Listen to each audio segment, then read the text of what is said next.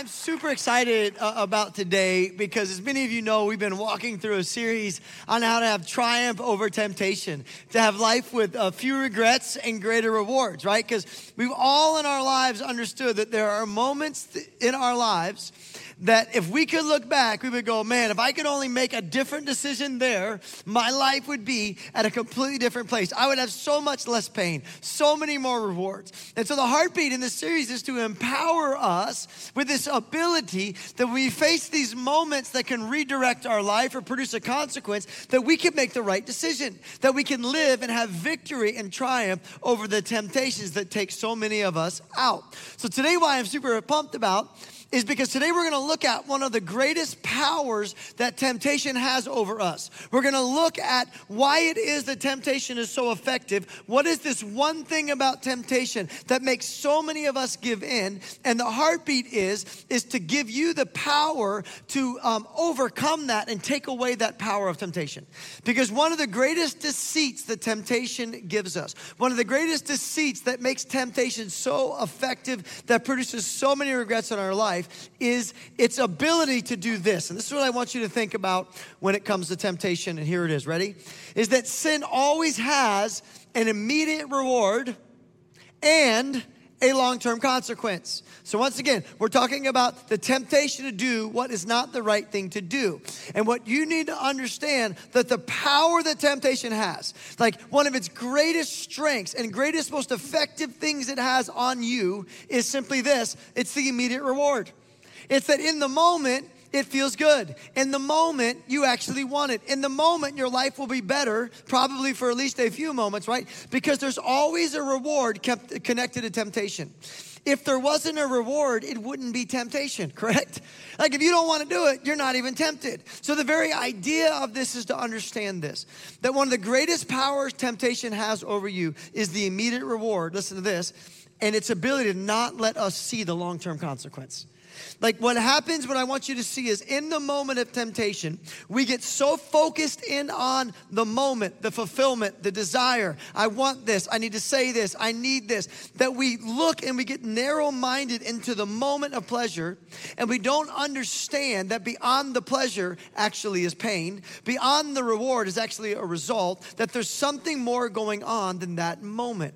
And so, one of the greatest ways to empower ourselves over temptation is to get this wisdom and supernatural ability to be able to look not at the moment of temptation alone by itself, but also see where it might lead. Let, let me give you um, a perfect example of this. Uh, I hold in my hand a piece of pumpkin cheesecake. And if it looks like there's a bite missing, it's because behind stage I was just eating it and got caught by the people going, they're seeing me eat this, right? So now, how many of you like cheesecake, by the way? Anybody? Yeah. Cheesecake's pretty amazing. And the pumpkin cheesecake with whipped cream and caramel and uh, all this other stuff is pretty good, right? So, so, so there's a whole restaurant called the Cheesecake what? Factory. Yes, you guys all know it, right? And so imagine for your moment, this represents the temptation. And they are good at tempting us, are they not? What do you have to walk by in the Cheesecake Factory to go eat your salad? Yeah, and they light it up, don't they? It's like lit up, it glows, it's like piece of heaven. Every color, every flavor, everything that you shouldn't want, you want.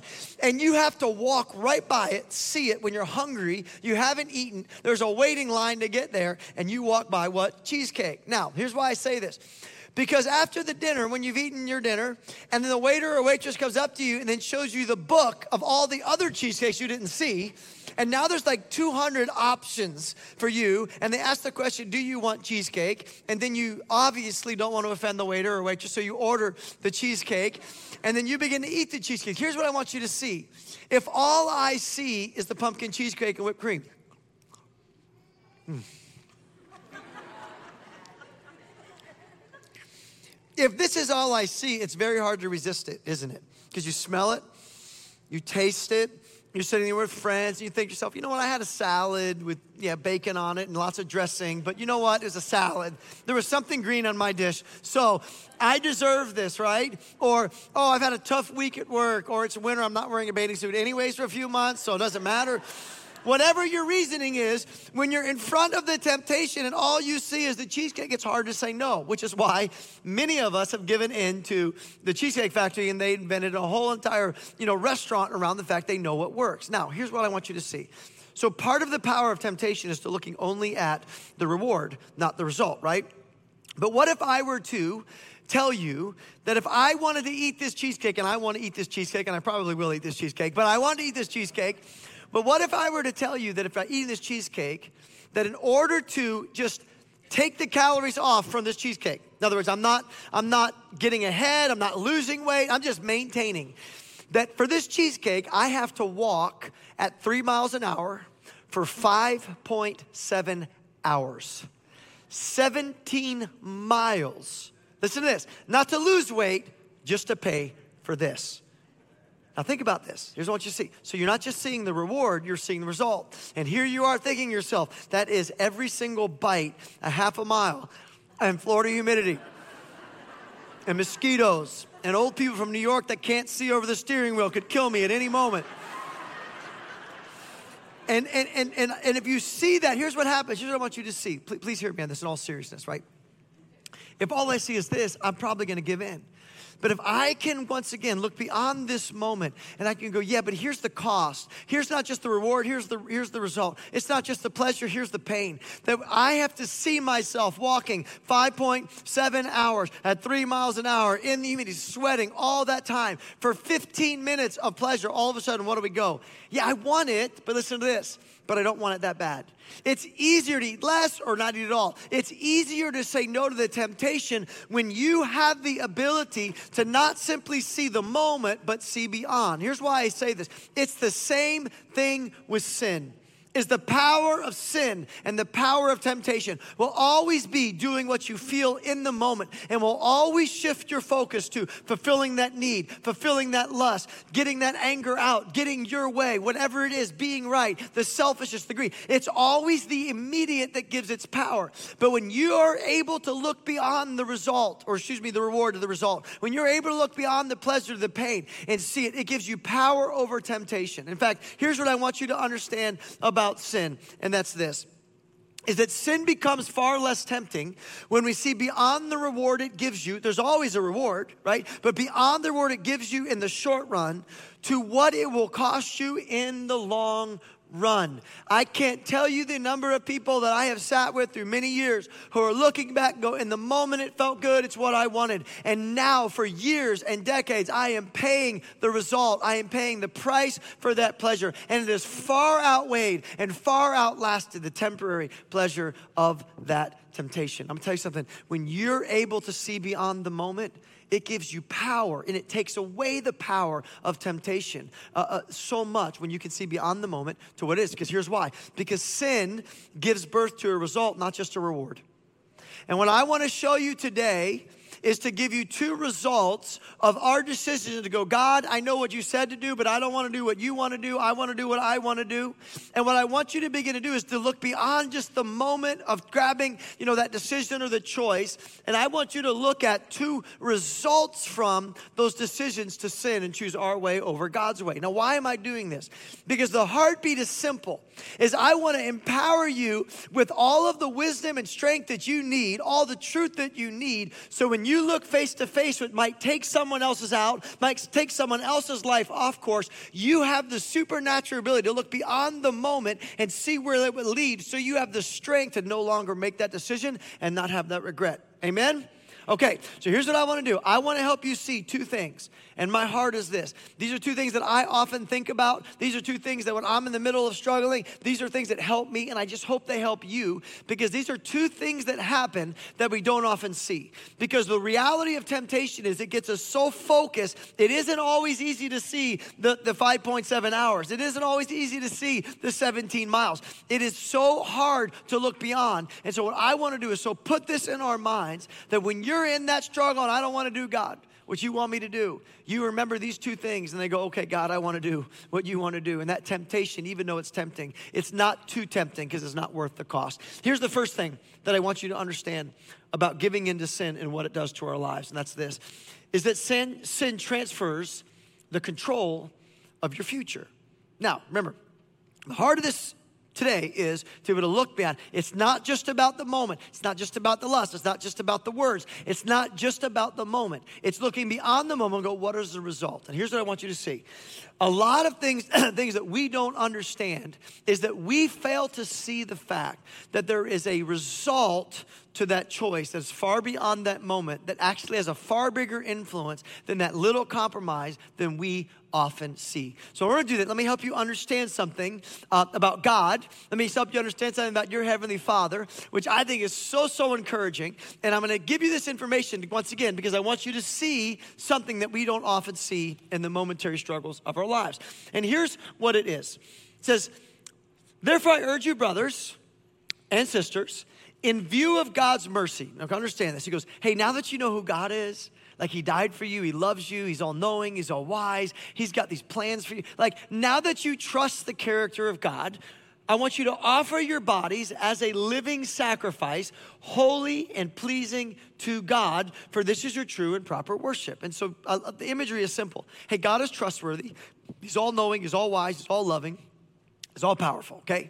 So because you know who God is, he goes, the imagery is like you would take an offering. What do you do? You take your tithe, you bring it into the storehouse, you release control. It's no longer mine. God, I'm releasing it to you. He goes, but not, not talking about money here. I'm talking about your life. And so I want you to do is I want you to live life in a way where you go, God, I'm going to surrender in obedience to your will. It's not my will, it's not what I want, it's what you want. So I'm gonna surrender in obedience to your will, and I'm gonna be like an offering. Not just a check I write, but the life I live because God, I trust you. So understand the principle. What's he talking about? When we obey and surrender in God's obedience, notice the promise that God gives every one of us. This is such a powerful, encouraging, life giving promise to hold on to, especially in moments that are a struggle. Um, you can, uh, don't know what just happened. There we go. Here we go. Do not conform. Here's the last second part of this. Do not conform to the pattern of this world. Okay, so in other words, um, you're doing the right thing, not, not, not the wrong thing. So don't, don't conform to the pattern of this world, but be transformed by the renewing of your mind. So don't conform, don't give in to temptation, do what you shouldn't do. Instead, be transformed by the renewing of your mind. And here's the promise I want us to hold on to. Then, in other words, if you surrender and obey, right? You, you don't give into the disobedience, right? If you try and obey, then what happens? Here's what happens. You will be able to test and approve. It means you'll be able to experience. What will you experience? What God's will is for your life. Do you know that God has a plan and a purpose for every one of your lives? And, and here's what it is. It's good, it's pleasing, and it is perfect. So hear this heart because this is so important to understand. What is God saying? And I want you to get this, right? This is, to me, this is one of the most powerful, powerful verses. It's so encouraging because here's what God's saying to you. Hey, w- when you take your life, your, your marriage, your finances, your relationship, your decisions, and you go, God, not my will, but your will, and you surrender in obedience, here's what God says. Then I'm gonna take responsibility for your future.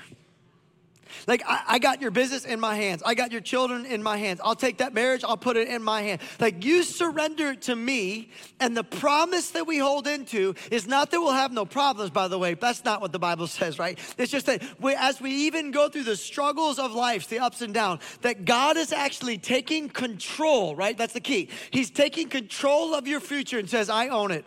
I am responsible for your future, your business, your life, your children, your marriage, as long as what? What's the key? If. If you will do these things, right? If you don't do this, then you will be able to test and approve at God's will. So understand this. So surrendered obedience to God, not giving in to temptation, doing what God's called you to do, even when you don't want to do it. The reward comes into where God says that I'll take control of your future. And the God that controls heaven's armies, the God that owns the cattle on a thousand hills, the God that can change the hearts of man, the God that can breathe favor into your life, He says, I will take your life and I will take responsibility for your future. And where I will lead you is good, pleasing, and perfect. But that is the result of what? It's obedience. You got to hear this. He says, if you will surrender your bodies as living sacrifices, then I promise you where I will lead you is here. Now, here's why I say this, right? Because what is temptation? Tempt- temptation is us stepping out of the offering, going, God, no, no, no, no, not your will, but now it's my will. I want you to understand what God says happens when we go, God, I'm gonna do things my way instead of your ways. And just once again, look beyond the moment, want to see the result, not just the temporary pleasure, but what actually takes place. Look at the scripture. God's word says, Don't you realize? What does he mean by that? A lot of people don't understand this. This is something we miss. Don't you realize that you become the slave of whatever you choose to obey? So, who's your master? Well, God says, whoever you are choosing to surrender to in this moment, giving in a temptation, God or yourself, is actually the one leading your life. Look at this. He goes, For you can be a slave to sin. Like sin will master you, which will lead to death. See, it's not just the reward, it's the result. Or you can choose to obey God. See, the principle, not give in to temptation, which leads to righteous living. Now, this is so powerful because here's what God says I want you to understand something that the master of your life is not who you believe in it's who you obey. That God is saying, I'll be your Savior, absolutely, right? Because we're saved through faith. You're gonna get to heaven. God will love you unconditionally. But if you want Him to take responsibility for your life, if you want Him to grab your life and take you to where He has called you to be, this good, pleasing, perfect will, He says, Let me tell you something. I may not, I may be your Lord, but I'm not your master.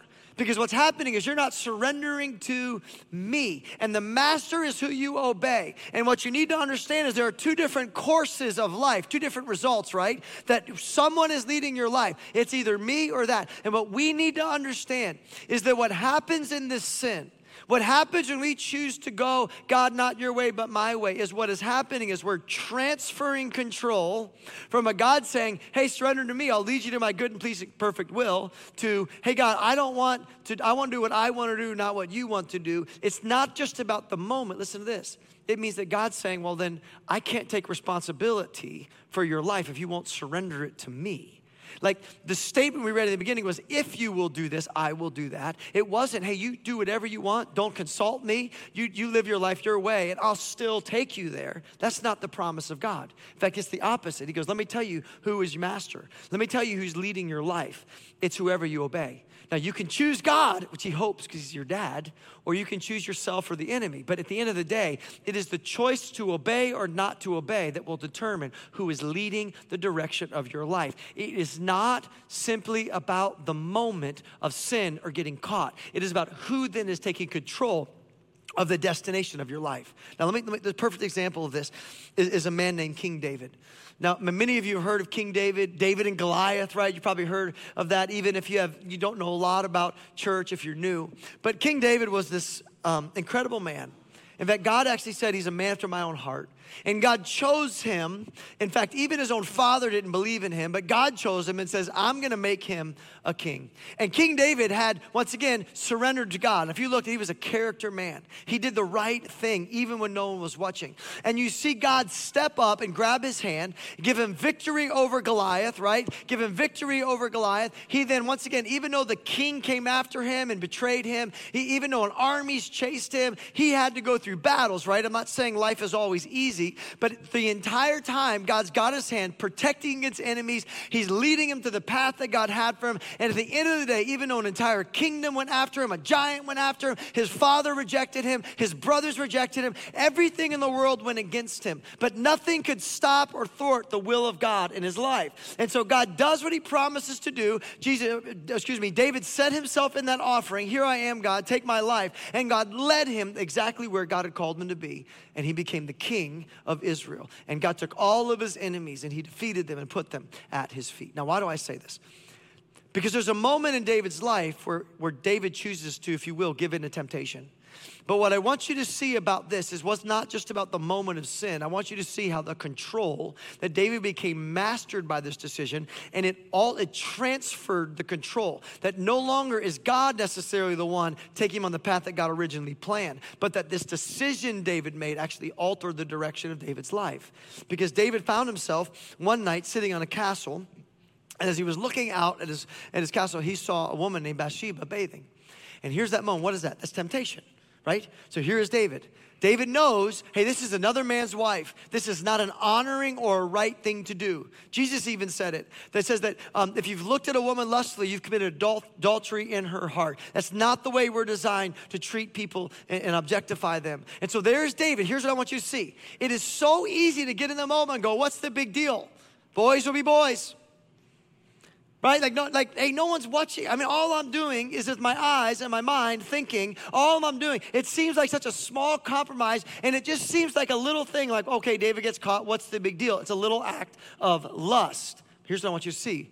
What did God say to us? That your master is who you obey that the person you surrender, the, the thing you surrender to, will actually begin to lead and direct your life. So, what happens with King David? well, after this season of doing it, it wasn't just one time, most scholars believe. This season, he keeps giving in, keeps giving in. Guess what happens? This decision that seems so small didn't stay on a rooftop, it began to lead and direct his life. And the next thing you know, he calls, Hey, I want Bathsheba to come over. And then this good man ends up having an affair. And you see the pattern, right? So, the direction is changing. And now he's got to cover up this affair. He never never repents of this sin, by the way. And I do believe there's opportunities throughout our life when we mess up to once again give control back to God. But David doesn't do that. He keeps going down the path and going down the path. And then he says, he calls the, the leader of the army and says, Everybody retreat and leave him in the front of the army so he will be killed to, in essence, cover up his sin. Here's what I want you to see that the life of David shifted course in that decision, in that season of his life, to go, God, I'm gonna do things my way, not your way. And I won't notice what God says to him. He sends a prophet to confront this behavior because David never repents. And here's what God speaks to David, and I want you to see this. Why then have you despised the word of the Lord and done this horrible deed, David? For you have murdered Uriah the Hittite with the sword of the Ammonites, and you have stolen his wife. Okay, once again, the reward, the moment of lust. The result, from this time on, your family will live by the sword because you have despised me by taking Uriah's wife to be your own. David, I'll forgive you. And we, you read on, God does. David, I love you, absolutely. But I want you to understand something. That moment that moment on that rooftop, it wasn't just about lust. It wasn't about, is that moment you took the control that I had in your life away from me and you took it into your own hands. And now what's happened? It has altered your life and how you lived. Listen to this. I want you to hear what God says to him next because this is so powerful. I want you to hear the heart of your heavenly Father. I know this is heavy. I know this isn't fun, but I just want you to hear the heart of your Father because notice what God, who loves David so immensely, says to him because I really truly believe this is God's heart to us. By the way, every parent knows this. If you have a child and you see him drifting down a path and you want him to get right, you have the same heart. Listen to what God says to King David. He goes, this, listen to what he says. He says this. He says, I anointed you king of Israel and I saved you from the power of Saul, right? What am I doing? I led your life. I was in control. And no matter who came at you, I gave you victory, David. No matter how hard or how many valleys and seasons of difficulties you were there, I was always there. And I always turned what was intended to evil and I turned it to good. I gave you your master's house and his wives and the kingdoms of Israel and Judah. I gave you everything. I took your enemies and I put them at your feet. And notice what he says next.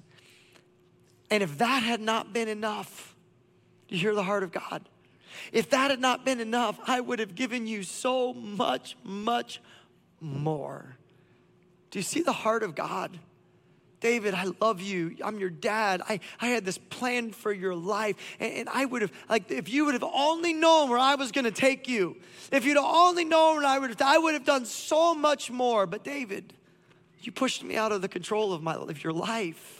You, you, you, you took, I, I, was leading you and you, you chose not to have me do that any longer in my life. And I just, I just, I just want you to know what I wanted to do in your life. I wanted to protect you from that pain. I didn't want you to deal with, with this new path. I was sitting there probably screaming in your ear, don't do it. In fact, in the story, God actually says someone to go to David and begin to tell him, hey, what you're doing is wrong. Are you sure you should be doing this? He ignored the counsel in his life. God was what? God was trying to protect him.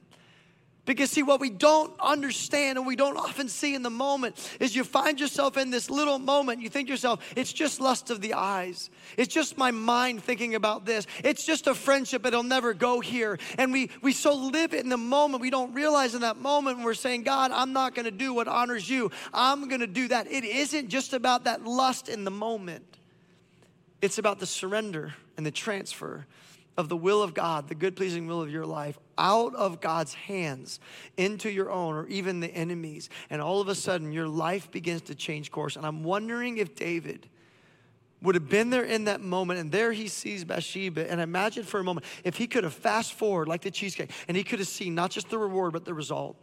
And if he could have seen his household be destroyed, if he could have been at his son's funeral, if he could have seen his own children rebel against him, because once again, he lacked the character at that point to lead them, if he could have seen the things that took place in his life, I'm telling you something right now. If David could have seen the result, not just the reward, he would have looked at Bathsheba. I don't care what she looked like, he'd have been like, it ain't worth it. And this is this, this.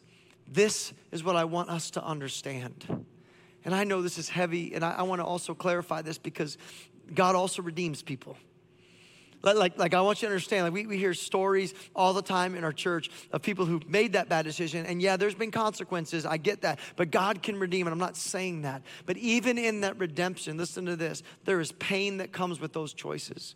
We watched someone in first service get baptized, and he, he shared that story and, and about how he lost his whole family and his wife and his children. He's weeping in that tub. And there's part of me just rejoicing, going, Thank you, he came home to you, God. And God, you're going to restore him. That's awesome.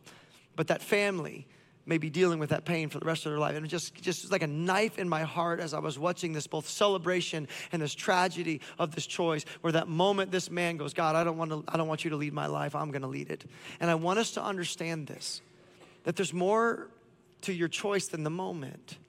It's, it's not just about, you know, whether I forgive or not to forgive because they don't deserve it. It's about saying, you know what, I'm surrendering that control because God, what I'm saying really in that, I would never say it out loud, but my actions are saying is I'm going to obey what I feel over what you say. What God is saying in that moment is, well, then that becomes your master. You've chosen to push me. I'm not going to force my will upon you. I'm not going to force myself upon you. I'm going to let you choose it. And if you choose it, I, I'm excited. I'm going to lead you to my good, pleasing, perfect will. And if you mess up and you repent and come back to me, I'll give you grace. But if you choose in this moment not to follow me, understand something. God will not take responsibility with what we have not entrusted him. When you don't honor your marriage the way that God's called you to marriage, and then you're at, don't expect him to lead your marriage where it needs to be. If, if God knocks on your heart and says, I want you to bring tithe into the church and bring that 10% of my storehouse, and you, God, I'm not going to do it your way. I, would rather do things my way. I'd rather control where that goes instead of maybe, you know, you're in your house controlling where it goes. God's like, hey, I still love you. Listen to that. But, I, but don't expect me to be the one leading your business then. Don't expect me to be leading your fine. Why? Because you're not entrusting me to it. You see the principle? And what Paul's saying is, hey, you may not be aware of this, but just understand a principle. Your master is not who you believe in, it's who you obey. And there's more at stake in the moment. Here's my heart. I just hope that when you step into this thing, and you're in the heat of it and you're with your girlfriend or you're with you're, you're, ready to say these things or you're looking at your life or whatever it might be as you look at those moments you begin to just tell yourself listen sin gives birth to a result not just a reward that this is not just about the moment this is about me taking the creator of the universe and all of heaven armies a god who loves us unconditionally who's all-knowing and all-powerful and saying hey not your way but my way. I, I will lead my life not you.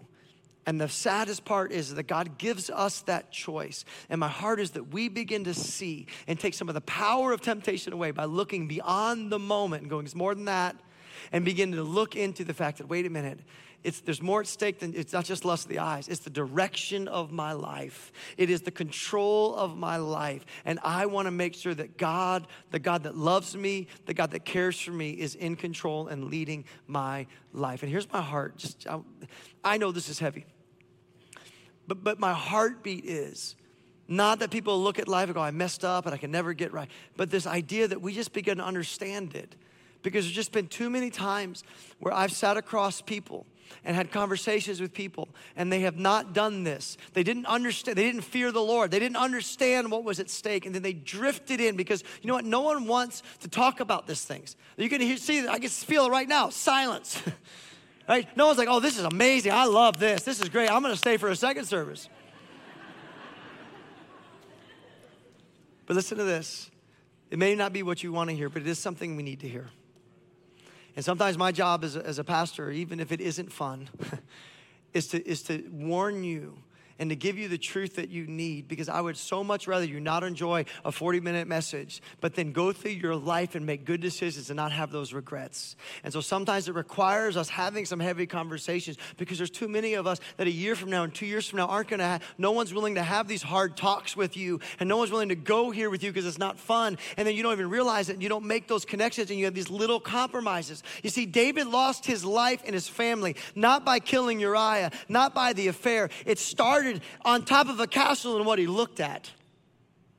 It was a little compromise where he couldn't see beyond the moment where it was leading. He lost the control of his life and it went there. And so my heart is, is that we can learn from this so that we get in those moments to go, no, no, no, I see the enemy's tactics. I don't want, I, I don't want to listen to God, but I don't want to, I want Him controlling my life, so I'm going to make the good decision. Amen. All right. So the first thing that we have to understand is, is that what's at stake in the moment, right? But the cheese, not just the food tasting good, it's the 5.7 hours, right? It's not just the, the moment of sin, it is literally the control. We're transferring control out of our Father into our own hands. So if that is you and you've messed up, transfer control back by surrendering to Him. Here's the second thing that I want us to understand, and that is this Sin weakens the power of God in you. So understand what are we doing? Okay, I know we're not having fun, but what are we doing?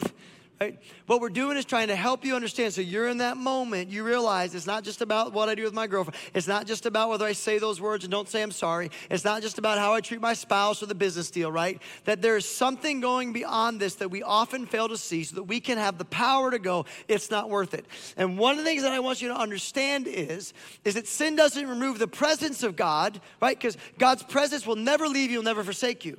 But I do want you to see it has an incredible impact, listen to this, on the power of God in your life. Now, how do I, let me explain this so you understand this.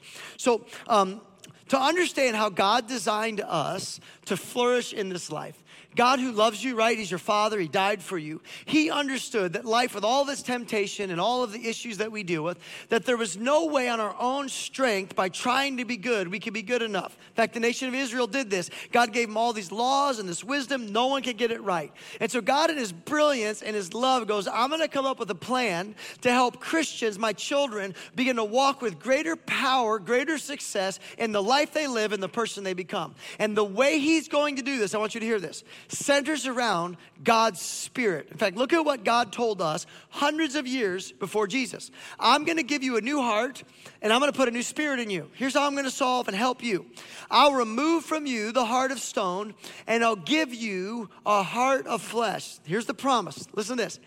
And I will put my, what's that word? I'm, God's like, I'm gonna put my spirit in you and move you or empower you to what? To follow my decrees and be careful to keep my laws. In other words, God says, How I'm gonna do this is this. It's not about you trying harder. I'm gonna have you surrender more. I'm gonna put my power in you, my spirit. You have a spirit. When you die, your body stays here, your spirit goes. God also has a spirit. And so, what you look at when you look at the Bible, when Jesus died, you see over and over again, it talks about people gave their life to Jesus and the Spirit of God moved in them. And these disciples that were once afraid walked in boldness and power, and they did all these things, and the world was being changed and transformed because the presence and the power of God was empowering people to not just be natural, but supernatural, not just rely on your own power, but have God's power in presence. So, this is so crucial to understand if you're walking with Jesus, that God said, This is my plan to empower you. And it centers around God's Spirit in you. Now, what does that actually do? What does it look like? Well, the Bible calls us the fruit of the Spirit. Look what it says. The fruit or the result of God in you, this is awesome, right? Is God's love like you don't just love human love, it's a supernatural ability to love. His joy, like how awesome that you have greater joy. His peace, the Bible says, surpasses all understanding. It's bigger than circumstances. His forbearance or patience, his kindness, his goodness moves in you, his faithfulness, gentleness, and I love the last one. It's self control. What is that? It's the power to look something in the eye that you're gonna regret and not do it. It means that nothing can overpower you, that you've been given the self control, the power to overcome everything. Now, this is so amazing. Like, uh, like I want you to just envision how awesome your Heavenly Father is, where He goes, they can't do it on their own, so I'll move my spirit in you. I'm gonna put my joy and my peace and my love and my self control so you can walk with authority over the enemy. You can walk with the power to overcome whatever generational thing you're dealing with. You can walk with the forgiveness and the grace that you need to be in any type of relationship with another broken person, right? I'm gonna give you the supernatural power inside of you. And all of this centered around what? God's Spirit, God's power in you. Now, how in the world does sin, listen to this, how does sin affect the power of God? I want you to look at this verse. I want you to look at the verse. Because the next time you're sitting there going, hey, I want to do that. I want to do that. I know God will forgive me. He will forgive you. I know God still, He'll still love you. But I want you to understand the result, not just the reward. Here's the not just the physical consequence of sin. I want you to see what happens spiritually. Notice what the scripture says. do not quench, which means like put out the fire. What? The what? I mean, the same spirit that God put in you to give you power, peace, love, joy, strength, self control, and authority. What is he saying? And I want you to hear this. So there's this God in you, his spirit dwelling in you, where Bible tells us he actually leads us and teaches us things. And so he's walking in that moment. Imagine David on the castle looking, going, Hey, David, don't do that. He's there with you in that moment saying, Hey, honor God with your body. Hey, be generous. Hey, you were wrong. Acknowledge you're wrong. Don't the sun go down in your anger. Hey, seek first God's kingdom, right? So, so he is there guiding and leading you. And here's what God's saying. But when we choose to not listen to that voice that God's given us, do what we want God over what God's wants, what we don't understand is we actually quench, we put out the power of God in our lives. Listen to this not his presence, the Bible's clear. He never leaves you. He will never forsake you. You are the temple of God. Even when you mess up, His presence does not leave you. But listen to this. But His power great, greatly dwindles. Have you ever noticed in your own life? Think about this. The first time you did something, you felt really bad. But after a while, what used to be like awful becomes, well, now you don't feel so bad. In fact, now, not only do you not feel so bad, you can't stop doing it.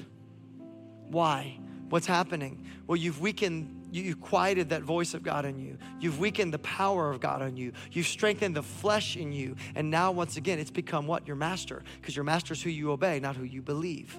So, once again, there is a spiritual thing that happens when we sin.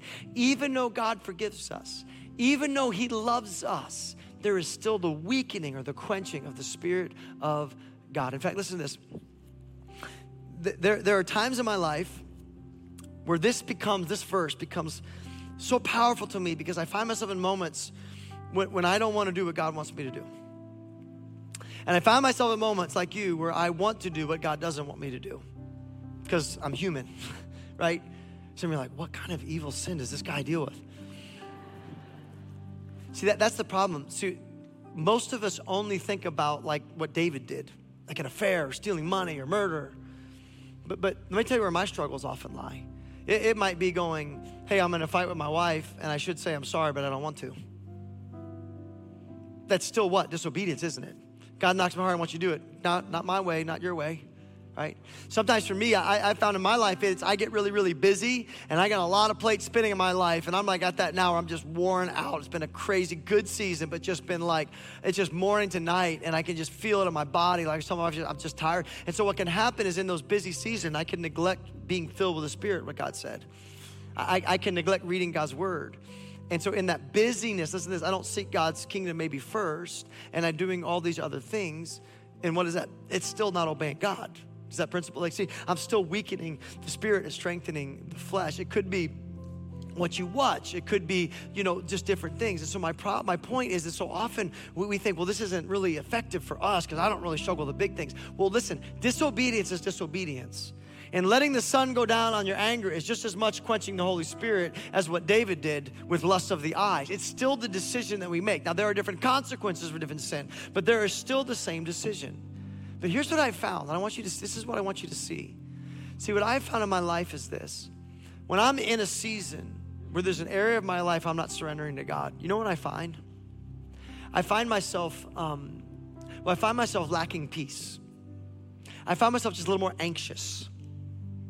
I, I find myself going through life, and instead of like, God, you got future, I'm like, man, what, what about this? What about that? What about that? And I'm not sleeping as well. why? Well, what's the fruit of the Spirit? It's peace. What have I done?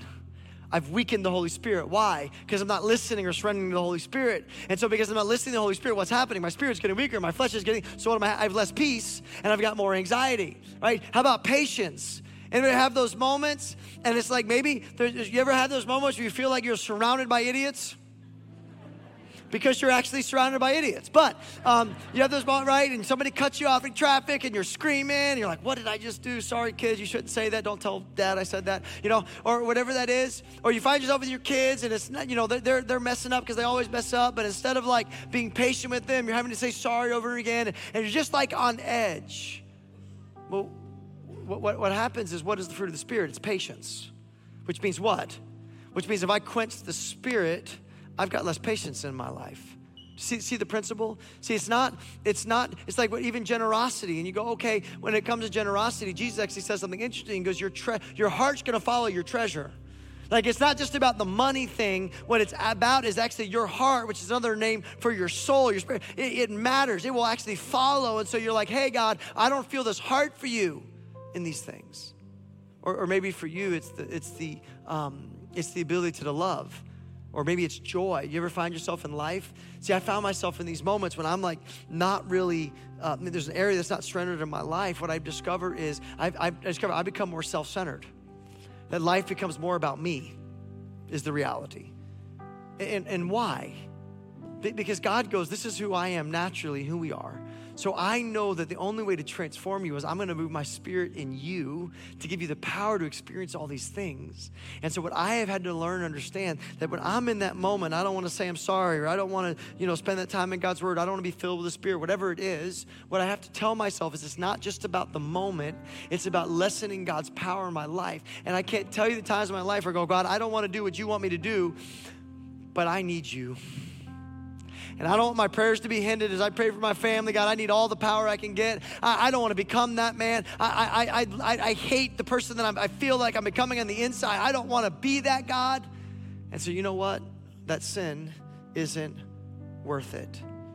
And my heart for you to understand is there's more than a, spirit, a physical consequence. There's a spiritual consequence. We have areas of our lives that we won't surrender to the Holy Spirit. We weaken God's Spirit. We strengthen our flesh. And then once again, we end up making decisions that lead to regrets.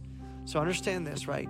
Sin weakens the power of God in you, and sin transfers the control of your future. And my heart is as we walk into these moments, we don't just see the cheesecake. We see the 5.7 hours. We see the 17 miles. My heart is we don't just see, hey, I hope I don't get caught. We go, oh, wait a minute. I'm going to have less of the Holy Spirit's power in me. I need that power. Hey, it's not just about that decision. It's about I'm shifting control out of the hand of this all powerful, all loving God into out, out of that. I, I, don't want that. So here's what I'm going to do it, I'm going to see beyond the immediate to the long term result. Now, I want to close with this is because my heart, as we walk through this, I know once again this is heavy, this is not always fun. But I want to remind you in many ways of one thing. Is there how many times you mess up? I'm not saying there will be consequences, but there, you can always run back to God. Like, look at the prodigal son story. He, he, he, read it, Luke 15, just read it. Because my heart is that you begin to see no matter what this guy did, there were consequences for what he did. He lost inheritance, but he never lost his father's love. And his father restored him into his family. And he still feasted again. And there is hope for your future, even if you've made those decisions. But just understand that sometimes there'll be some consequences along that way back. But I wanted to end this with a more positive thing. And here's what I wanted you to understand at the end. And here's what I want you to see. It's not all negative. Like sin weakens the power of God, sin transfers the control of your future. But here's what I want you to see the opposite is also true obedience. See, obedience strengthens the power of God in you and weakens the flesh. See the reverse? Like I want you, so when you're in the moment, it's not just, oh man, if I do it, I'm gonna, I'm gonna lose the power of God. Yeah, but if you do the right thing, you're gonna get more of the power of God in your life. Your spirit's gonna have greater power and greater authority and greater control. And then that temptation won't have that same power over your life. Because the more you once again surrender to the Holy Spirit, the more He empowers you in your walk. It's not just the negative or the consequence, there's the reward for obedience. In the same way, obedience transfers control of your future into God's hands.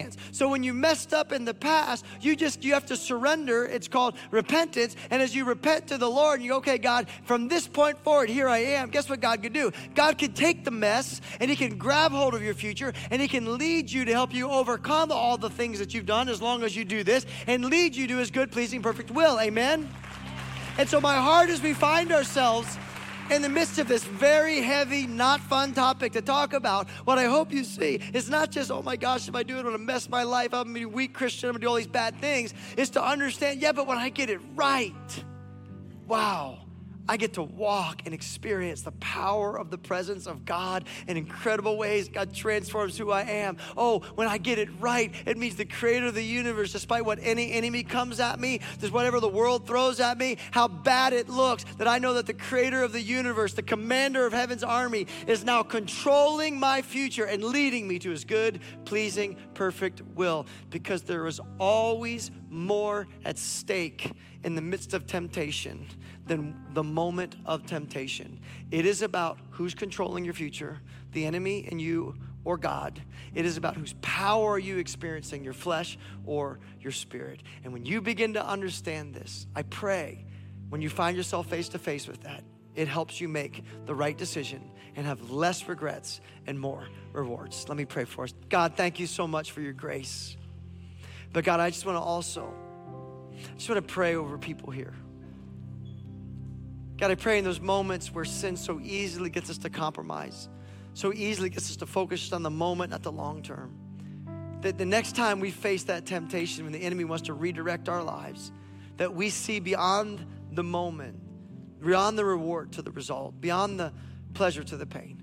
And God, I just pray that that truth begins to help us make the right decisions and experience your good, pleasing, perfect will and your supernatural power in our lives. In Jesus' name we pray. Amen.